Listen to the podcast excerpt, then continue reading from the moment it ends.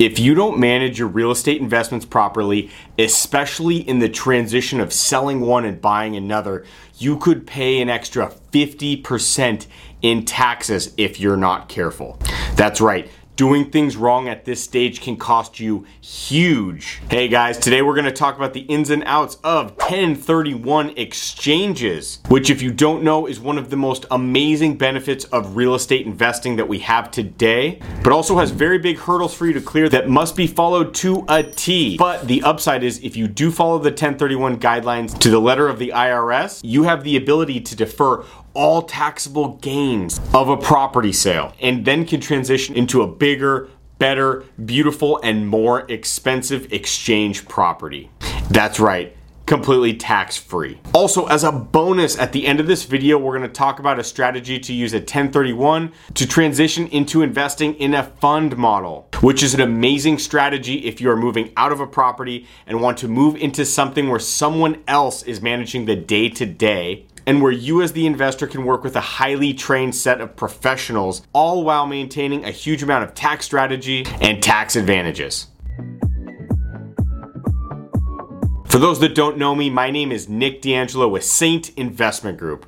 We currently have over 150 million in real estate assets under management, and we are currently raising an additional 100 million dollars more. As a reminder, always check with your professionals that know your financial situation before making any massive financial decisions. All right, let's jump into it. If you are considering a 1031 exchange for the amazing tax benefits that it can offer, or you're just curious of what a 1031 is, here are some of the basics that you need to know. All right, so first off, what is a 1031 exchange? Let's start at the bottom. Broadly stated, in the simplest terms, a 1031 exchange, aka a like kind exchange, is a swap from one property to another property. You are selling one property and using the proceeds from that sale to then purchase the second property. Now, most swaps in real estate are taxable as sales. However, if you stick to the 1031 guidelines outlined by the IRS,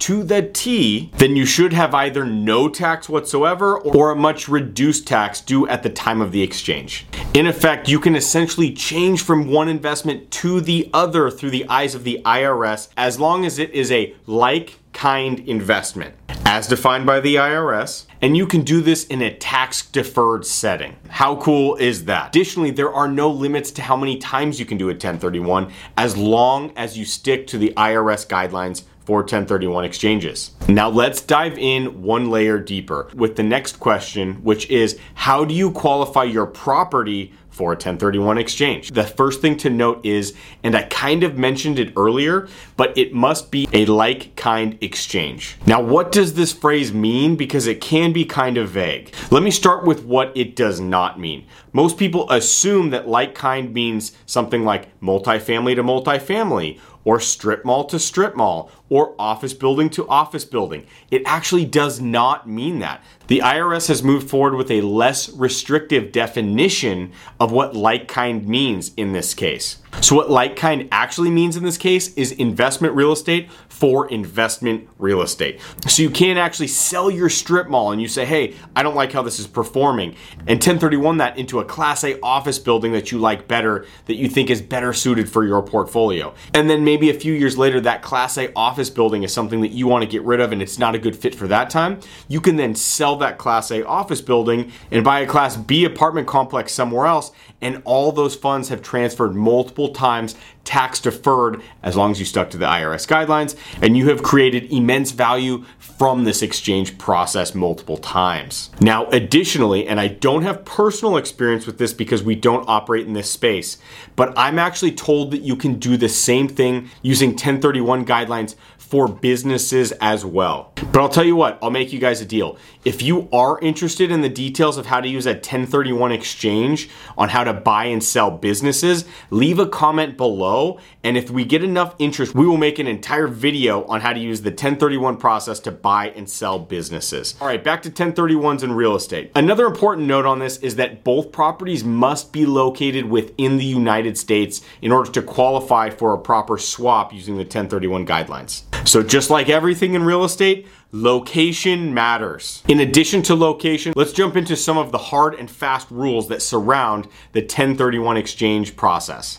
First are time frames. Timeframes in 1031s are extremely important, and there are several that you must be aware of in order to be compliant. The first time frame that is absolutely crucial is the 45 day rule. This 45 day rule relates to designating the replacement property. So when you own a property and wish to sell it and you sell that, it must be replaced per the 1031 guidelines. That replacement property, aka the property that you buy after your sale, must be identified within a 45 day window of the closing of the first property. So the day you sell the first property, you have 45 days up to three properties that you may purchase as your replacement property. Now, depending on how you organize this, you don't have to close all three. You can close one or two, or you can close all three, but you can identify up to three and you must close on one of those in order to qualify for that new property being your 1031 valid purchase. Now let's push a quick pause on the process to teach you guys some insider industry jargon that will be extremely helpful and will make you seem very professional when you're working through your own 1031. For the case I just described, aka selling one property and buying one property, there are terms already associated with this process because it can be so complicated and easy to jumble when you're explaining it to your accommodator or other people involved in the transaction or escrow, etc. So terms have evolved to identify these properties. The terms used in the industry are down leg and up leg. The down leg property is the property that is being sold. It is the first property that you already own and then you sell. That is the down leg property. And on the other side of the transaction is the up leg property. That's the property that you are purchasing with the proceeds of your down leg. So down leg comes first, and then you use that money and you purchase the up leg. So in this case, when we talk about the 45 day rule for identifying property, you are identifying three potentials for your up leg. These terms are very important, so I wanted to just take a minute and explain these in detail for you guys. Throughout the remainder of this video, I'm to use the terms down leg and up leg regularly so that you know very clearly which property I'm referring to and also to get you guys used to the jargon of real estate in 1031 exchanges. Let's jump back into the process. So, you have your down leg, the property that is about to sell once you sell your property, because you're in a 1031 exchange, the proceeds of that sale don't just go into your pocket. The proceeds of that down leg sale go to an intermediary between the down leg and the up leg, somebody right in the middle, a third party accommodator. This accommodator in the middle receives the proceeds of the down leg sale and manages those monies until the time of purchase of the up leg property. At which point, when you've identified the up leg appropriately, then you use those funds in escrow from the accommodator and then purchase that up leg. Now, who are the accommodators? Do they work for the government? Do they work for the IRS? Who are they? Well, the answer is actually much better than either of those. Accommodators are typically law firms or escrow offices that, that manage this process full time because it's such a specialty and important and high risk if you do it incorrectly operation that they put it together and they focus on it full time. And if you're asking yourself why an attorney's office or an escrow office, it's because the compliance on this is very important and those fields already understand high compliance situations and real estate escrow situations where there's transfers of properties, etc. So it's kind of a natural fit for those types of vendors. So now the real estate industry is huge. So the best accommodators, well, that can kind of change pretty often. But I'll tell you what, if you are in this situation and you need a recommendation for who the best accommodators are, reach out to me personally and I will give you an updated list of the best accommodators that we use at that time. Because when they don't operate well, we drop them off of our preferred vendor list, and when they do great, we bump them up to the freaking top. We seem to be constantly in exchanges with all the buying and selling we do. So, why use an accommodator at all? Why do you need an accommodator and what does that have to do with anything? Well, the first is that the IRS says so, so you need to toe the freaking line and play by their rules, otherwise, you're going to end up with a fat tax bill. But the real reason behind that is actually a smart reason on their part. Because you can't just get the proceeds of the sale and then tell the IRS, hey, I promise, like I totally, totally followed all the rules. Trust me, even though I'm extremely biased as the seller of the property, right? You can't do that. So you need a third party that has a lot to lose and that will make sure compliance is on track. The accommodator will track all of the details, they will check all the boxes, and they are your friend that makes sure that you are compliant and can prove it to the IRS if, God forbid, an audit comes. So let's jump back into timeframes a little bit. As we mentioned, there's a 45 day time frame that you must identify three properties, meaning you are putting all of your 1031 eggs into three baskets. So one of those freaking baskets needs to work out. So choose accordingly and make sure that the identified properties you're doing have a high likelihood to close so you don't get stuck in a position where you just have a tax bill because none of the properties went through. Let's jump into the second time frame rule that the 1031 exchange uses as a hard and fast concrete deadline, and that is the 180 day rule. And the simple definition of that that rule is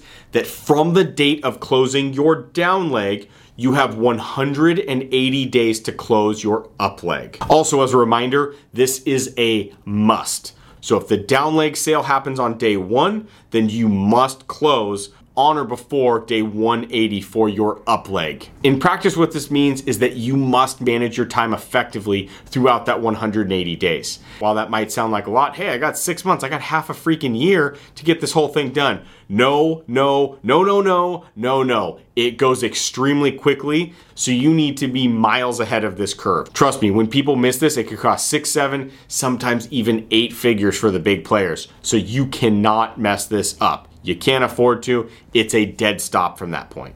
So, Nick, what do the pros do to make sure that this process goes as smooth as possible? What's the expert tip here? I'm glad you asked. Here's something that we've done in the past that has been tremendously successful. And while it might be slightly annoying for the buyer of your down leg, it allows you as the seller and you as the 1031 exchange buyer to manage your time frames extremely efficiently. So here it is when you are selling your down leg, include in the terms of that purchase and sale agreement that the seller, aka you, has the ability to extend escrow for X amount of 30 day periods. We typically pursue about four 30 day periods, which means we can extend escrow by four months. So, what does that mean? Let's say this down leg was supposed to close in 30 days. You can extend that by an additional four months if you include that in your purchase and sale agreement and you leave the sole discretion to you, the seller. So, here's what you do you remove all contingencies in your down leg sale and you as the seller have those extensions. During this period of time, you are on a hunt for what your up leg property is while you're already in escrow of your down leg. You pre-search for your up leg property, that new buy that you must make per the 1031 guidelines of the IRS you search for that while you're already in escrow and get way out ahead of it. Then you tie your first choice up leg property into escrow before the down leg closes. So, what does that mean? That means you control both deals. So, the path between the deals, the bridge between the deals, is much smoother. You don't have to make bets on three random properties because it's already in escrow over here. And then, as soon as this is in escrow and you have some certainty of closure on your up leg, then you can pretty much close your down leg as soon as possible. But if this one gets stalled out at all, but guess what? You have multiple 30 day extensions from there. And the second you close that, you have an additional 180 days to close your up leg. So let's say you're an escrow on the down leg and it's six 30 day extensions, aka six months worth of extensions. Then from that closure date, you have an additional six months to close your up leg. Now, this is complicated to manage both, but if you do it properly, you have way more than enough time to get your 1031 done. And it's what we see many pros do, and it's what we pursue in every single 1031 exchange that we do today. Also worth noting, I'm going to make a point here. Have you ever had to get something done but you're on an insane time frame? You're on an insane clock that's just ticking really loudly in the background and it's just causing you stress and you're not thinking clearly and you're just having to rush into something that may or may not be the best fit? Yeah, now imagine that's a seven-figure problem in addition to that time frame, okay? You don't make your best investment decisions and you don't find the best deals when you're aggressively on a time clock. To find the best deals, you must have time in the market. You must be able to survey the market, see what's available and pick from a whole heap of opportunities cuz then you're going to find that needle in a haystack of the best freaking upleg, the best freaking purchase deal that you can. So, while managing your time frame is important for the 1031 exchange for the IRS, it's equally as important for you as the investor to make sure you have the time to be the best acquisition person that you can be for the portfolio. Okay, one final note on time frames. The 45 day window and the 180 day window. Those run concurrently, okay? So if you close on day 1, then by day 45 you must close on your properties. And by day 180 you must close the upleg property. And both timelines start on day 1 so if you identify your properties on day 45 then that means you only have 135 days to close the purchase of your upleg. So while the 45 day and the 180 day rules are the most commonly known rules of 1031 exchanges, let's talk about something that's a little more complicated and a little less common, but can be very valuable if you know how to use it within the 1031 exchange ruling. Let's talk for a second about reverse exchanges. That's right, it's also possible that instead of selling your down leg and then buying your up leg, that you can actually reverse the process. Now, while the 45 day and the 180 day rulings still are in effect for this, you guys have an understanding of those. So, we're gonna go into more detail about how this swap occurs and the pros and cons of it. So, just like the 45 day and 180 day rule are in effect, you also must have an accommodator to make sure that the reverse exchange is done properly. Now, let me make a note from experience and tell you guys most 1031 accommodators do not understand reverse exchanges. What does that mean? That means they can screw it up. We've had people screw it up in the past, and we pulled it off at the last second by putting a lot of different people on it and a lot of really smart minds to make sure it was on track. But somebody made a potential seven figure error that would have ended everybody in a big lawsuit. Everybody would have lost. It would have been a nightmare. So choose the correct accommodator, make sure they follow the rulings to a T, and that they are the best operators in the space because you're here to save money. But you're here to save money correctly and do it correctly. So pay them the money so that you can save the bigger chunk of money. Now, let's talk about the advantages of doing a reverse exchange. Now, let's say you're not just doing one 1031 exchange, where you sell a down leg and you buy the up leg. Now, reverse exchanges are most often used when you're trying to daisy chain transactions. That means sell one, buy another, sell another, buy another. Well, if you do this properly, you can move a huge chunk of your portfolio around. Let's say you have a huge real estate portfolio. You might want to position 40% of that portfolio out of a product type and get into something else. Now, while maybe you're some mastermind of escrows and market conditions and all that, typically you got to buy and sell one at a time. So you might have multiple escrows and 1031 exchanges happening simultaneously. That's where reverse exchanges come into play. Over the last several years, we've probably bought and sold maybe 40 to 50 million in real estate to reposition our asset management portfolio to make sure that we are well positioned for the new world post COVID. So that meant 1031 after 1031 after 1031 after 1031 over and over. So we have this process down and we really know this well in house of what our systems are to make sure we achieve this.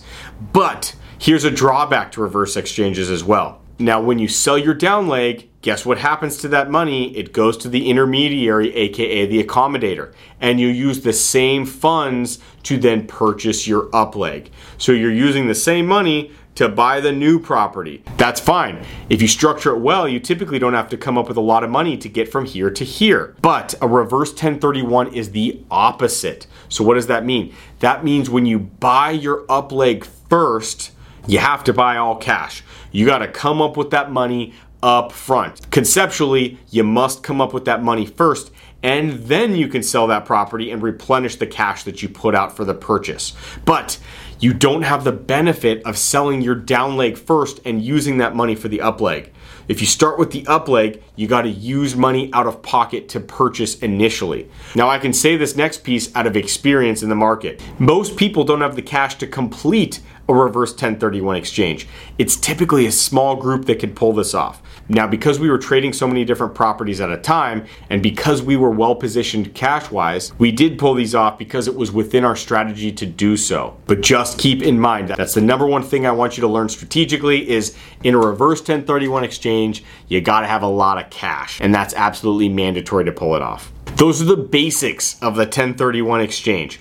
Let's jump into the bigger level strategies and the bonus section of this video, which is how to use the 1031 exchange to move into things like REITs or DSTs or UPREITs, etc. How to use 1031 exchanges to get into investment vehicles and funds where it's very low management for you, the investor. This next part, I can't emphasize anymore that you will need a competent team to pull this off and you must maintain compliance to an insane degree because this is where it starts to get a little more difficult. So you can exchange a property on your down leg for a REIT on your up leg, but it must go through a specific process. You do this process by selling your down leg and instead of buying the property outright, aka your up leg that you are going to have to manage and asset manage and strategically figure out and make sure leasing's handled and make sure property management's handled and make sure maintenance is handled, etc., etc., etc. Instead of selling your down leg and moving to an up leg where you own, you sell your down leg, you purchase shares of a structure called a Delaware Statutory Trust or a DST. And once you own these shares in the DST,